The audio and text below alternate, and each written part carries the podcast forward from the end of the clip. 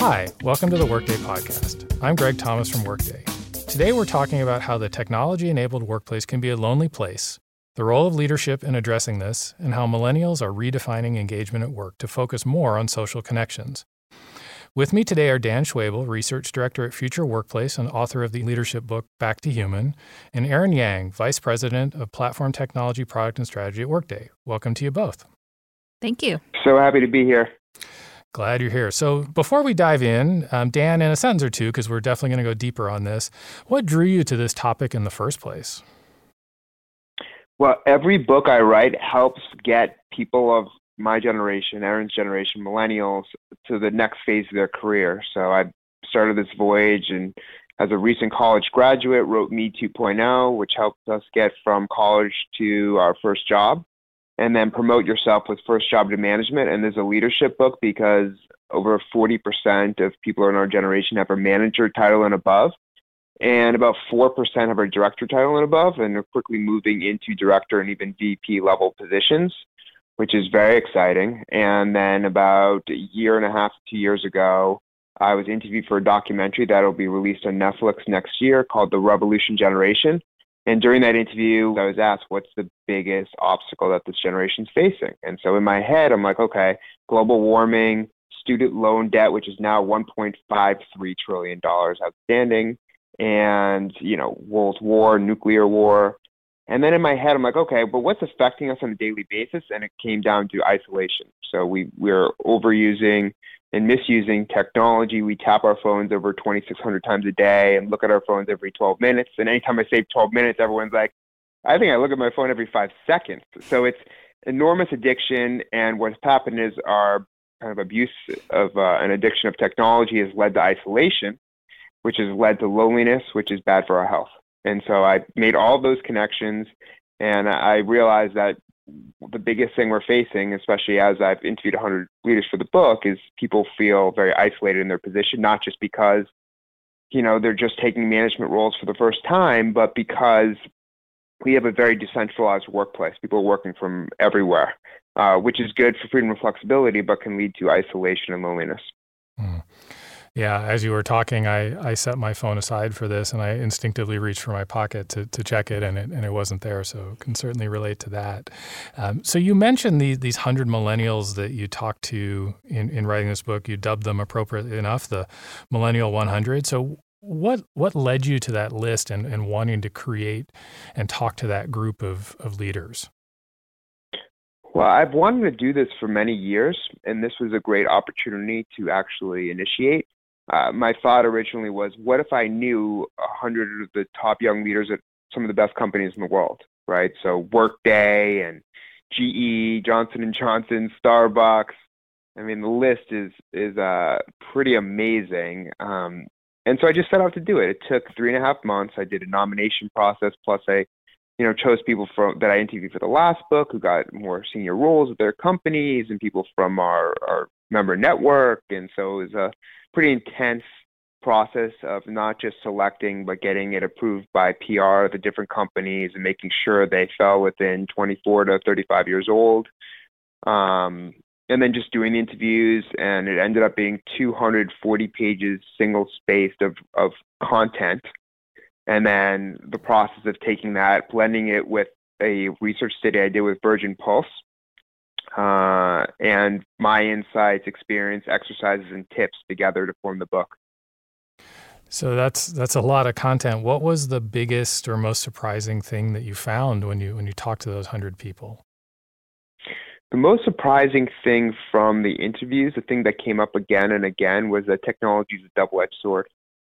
Whether people think it's good or bad, what really matters is how you use it and not to misuse it.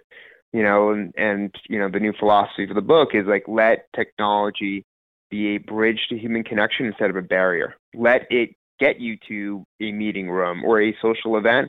But in, if you're in that meeting room or social event, make sure that you're present, not just physically, but emotionally and, and mentally. So you're actually interacting with your teammates, and there's a free flow of information and, and idea sharing that creates strong human connections, which lead to better business results. Mm. So let's bring Aaron into this conversation. So Aaron, you were one of those one hundred millennial leaders that Dan talked to. Like, what, what's your perspective on this? Yeah, I totally agree with Dan in that it's a double-edged sword. I, I personally have had a very positive experience with using technology in the workplace. My first job, actually, my entire team was in Chicago, and I was the lone person out in our San Jose office. And so I had to find ways to use technology to to build that connection with them. And what we ended up doing was literally leaving a webcam on all day mm. so that we could see the casual interactions, that we could have, you know, conversations as soon as you thought of the topic.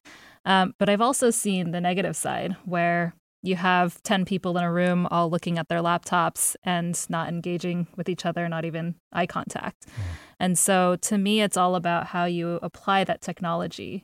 I will say as you get into leadership, you realize the importance of expanding beyond the technology and the tools, though, because there's so much in influence and the personal relationships that you need to leverage on a day-to-day basis. Yeah, I mean, we work so much through one another, right? It's influence and it's making sure that that everyone's rowing in the same direction. So, you know, maybe an obvious follow-up to that. But then, you know, why is it a concern? You talked about in leadership the notion of working a lot through influence, but but even you think about your team, you think about companies as a whole. Why is why is that sense of potential isolation and over-reliance on tech a concern? For me, because I grew up in product management, influence was always a really key topic. You don't actually have direct control over the engineers who you're trying to convince to work against the priorities that you've set. You really don't have direct control over anything. And so what you're trying to wield all the time is influencing people, convincing them that the vision you're setting forward is what they should spend their time on. And it's very hard to build influence when you don't have a strong relationship with those people. And it's very hard to build from scratch a relationship through technology. Of course, I've seen it done. I've heard about the, you know, the, the spouses who've met playing, you know, computer games and things like that. Um, but, you know, I, I'm a big proponent, for example, of remote workers. I've had people on my team, even managers who work remotely from the office, but we always do set the expectation that in the first few months, you're going to spend over fifty percent of your time in the office, um, traveling. Once you build those connections, then you can go and start coming in maybe on a quarterly basis. But it's really important to build that foundational set of relationships so that you can really work effectively with people. And, and do your job. Yeah, well. And I really like what Aaron just said, actually. I think that rings true. I've worked from home for eight years. So, I mean, I think this is one of the biggest discussions that is going to come out of this book, because in the Virgin Pulse study of over two thousand managers and employees in ten countries, you know, everyone talks about the positive side of working remote, getting freedom and flexibility to do work when, where, and how you want, kind of almost on your terms, as long as you follow through and you have a good connection with your, your team and everyone's notified of what you're doing.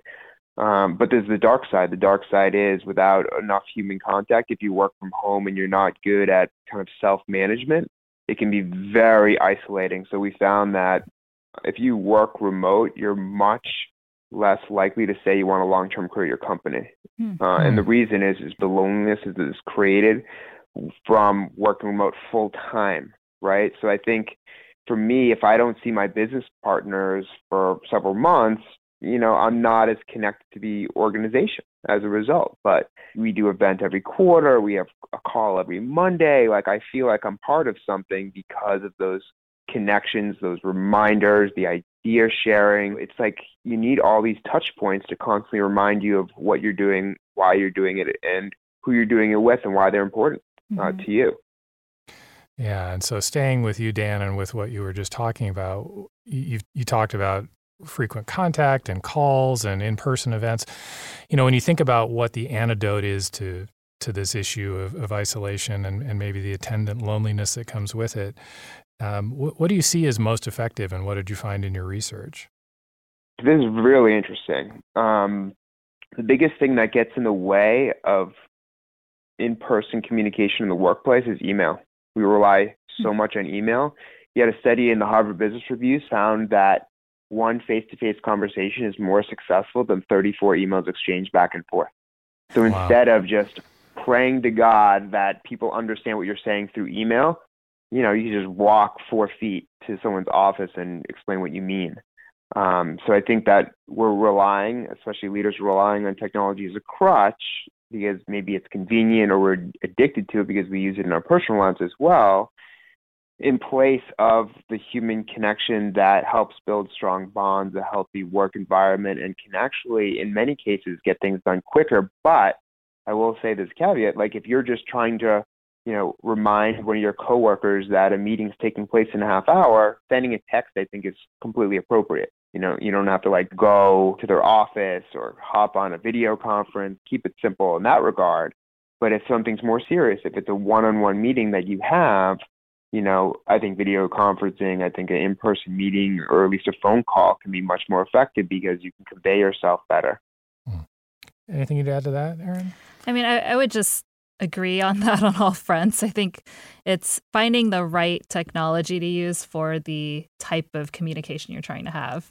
And I think now that Slack is super popular, that's definitely been um, something that's heavily used for the things you don't want to let die in an email inbox and things that are a little bit more urgent, but maybe you don't need to actually call someone about. Um, so I think having those options is great. It's just about making sure people are using them for the appropriate situations. So I'm curious, like, do you see within the younger cohort, the millennial generation, do you see um, a resistance to picking up the phone or, or sort of those face-to-face interactions? Is that, do you think that's less natural for, for some folks? I think it's absolutely a trend. I mean, yeah. No one I know besides my dad, who's seventy-five, my grandma, who is going to be ninety-nine next year, uh, leaves a voicemail. Mm. Uh, it, it just doesn't happen.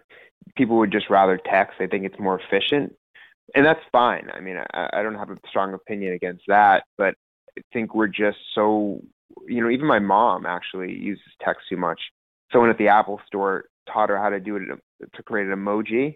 And she uses, I think, like a million hearts per day. Uh, so I think it, it's not just millennials, but basically all age groups, because older individuals have to communicate with younger ones. So they're adopting that behavior and the technology is kind of forcing that behavior on them because technology wants you to become addicted because Apple and Google and all those companies benefit as you use it.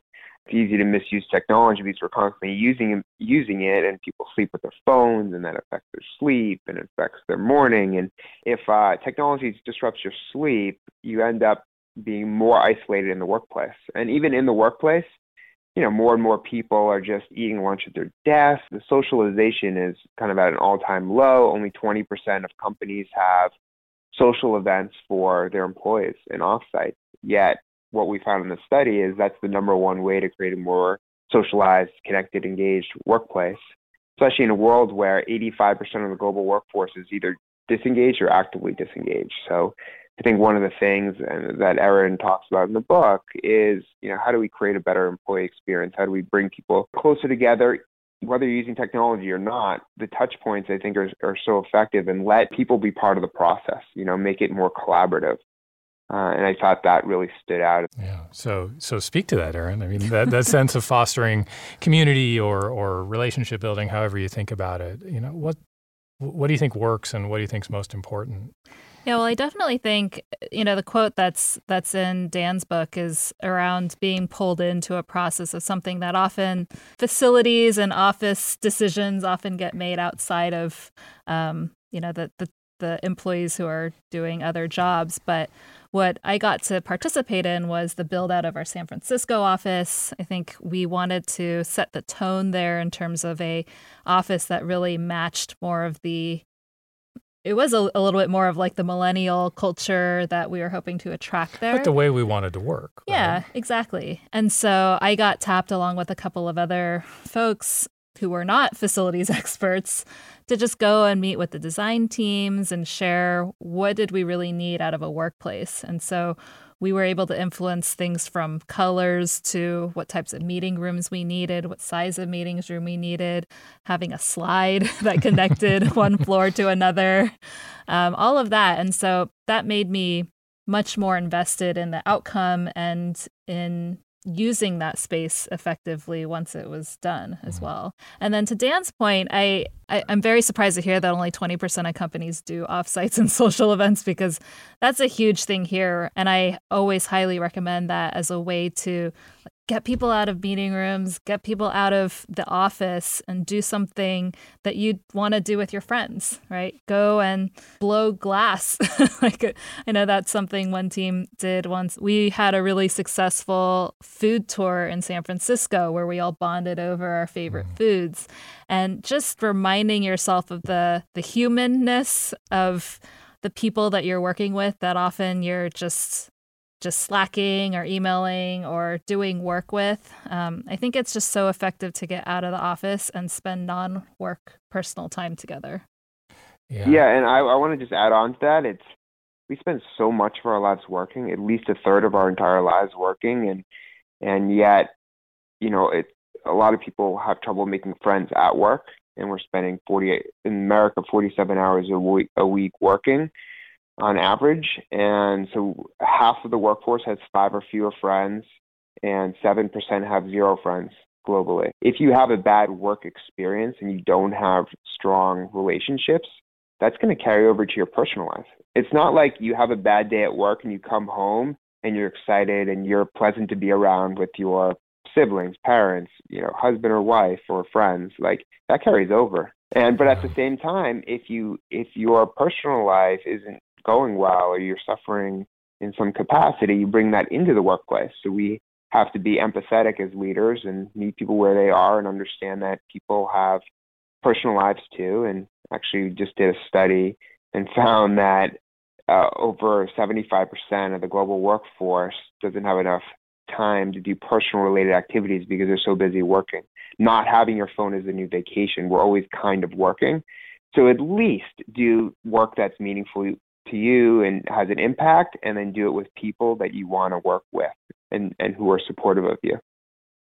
Yeah. And, you know, when I listen to you both talking about this, I, I also think about my own experience, and that, that I almost have two different kinds of networks at work, if you will, right? There's the people that are really there almost as social support, you know, the people that I really enjoy their time and hopefully they enjoy mine.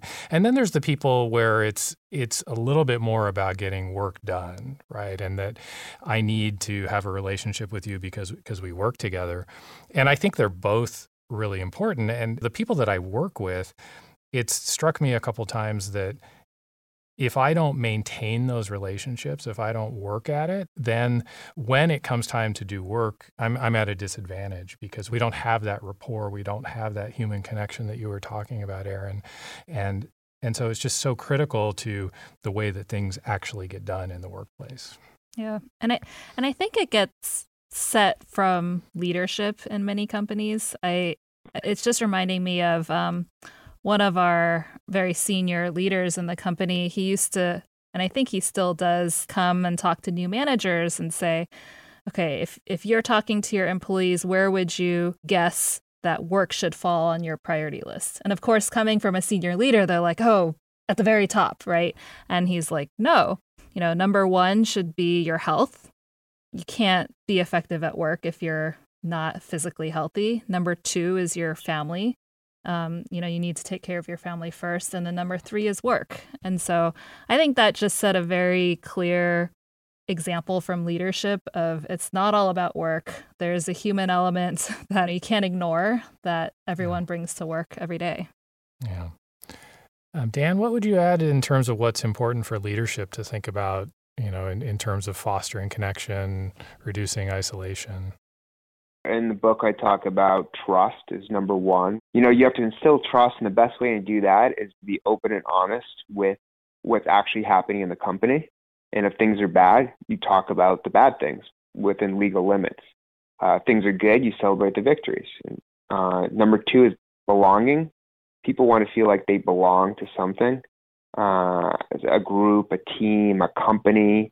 And so you want to include people in their opinions so they can freely share them and feel like what they're saying has an impact and matters. And that leads to number three is purpose.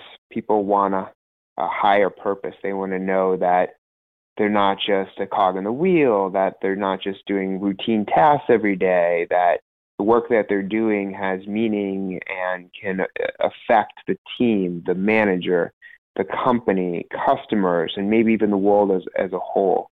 I think that's really, really important. So I think by focusing on those three, you can really make a real impact on people. And then the final one is happiness. You know, if people are not happy, if they don't feel comfortable being in their own skin in the workplace, uh, they're not going to be as effective and they're more likely to search for another job. I think what it means is people feel comfortable being themselves and they have a leader that creates a safe space so they're able to actually accomplish that. Uh, there was Google did Project Aristotle, and they looked at what makes for the most highly uh, effective teams, and it was creating a safe space.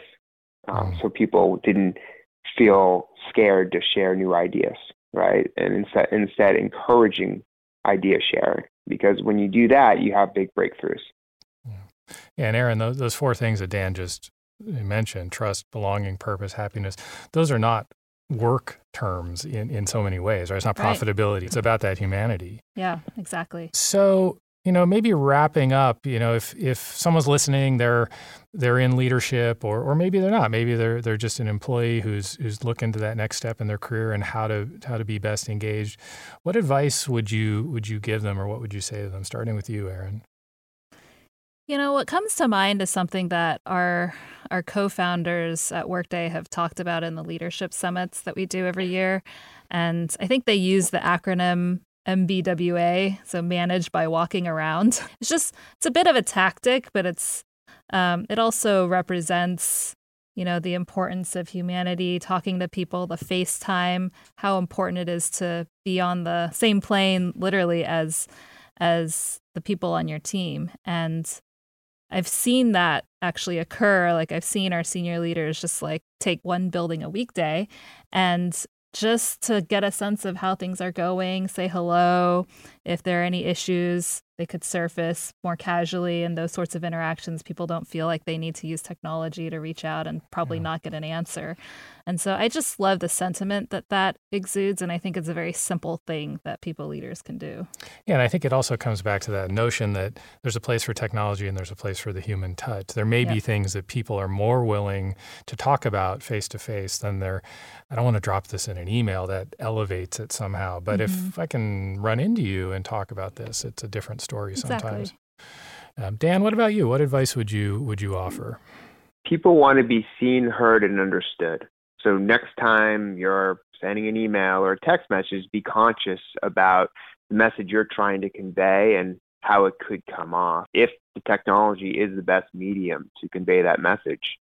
Um, you know, the book is really a reminder. You know, the cover has a name tag. It's like, despite all this new technology, we have to still embrace our humanity because that's what's going to separate us and and allow us to connect in a human fashion to the people we work with, because the more friends you have at work, the happier you'll be, the more excited you'll be when you're doing projects with them.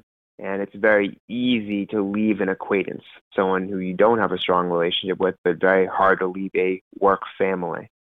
Um, so I, I really want to promote more socialization in the workplace, and then have leaders be more conscious of how they're communicating and using what platform at what time. Let technology lead you to that meeting. Let it, let it also let technology remove some of the tedious tasks that you don't even want to do.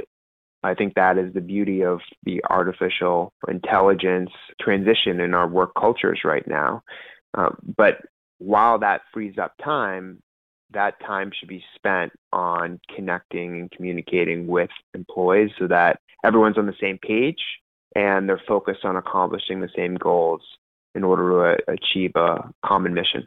Well, thank you both for joining us. Um, I'm Greg Thomas. You've been listening to the Workday Podcast, where we've been talking with Aaron Yang and Dan Schwabel. Thank you both for joining us. Thank you. It's been a pleasure. Thank you.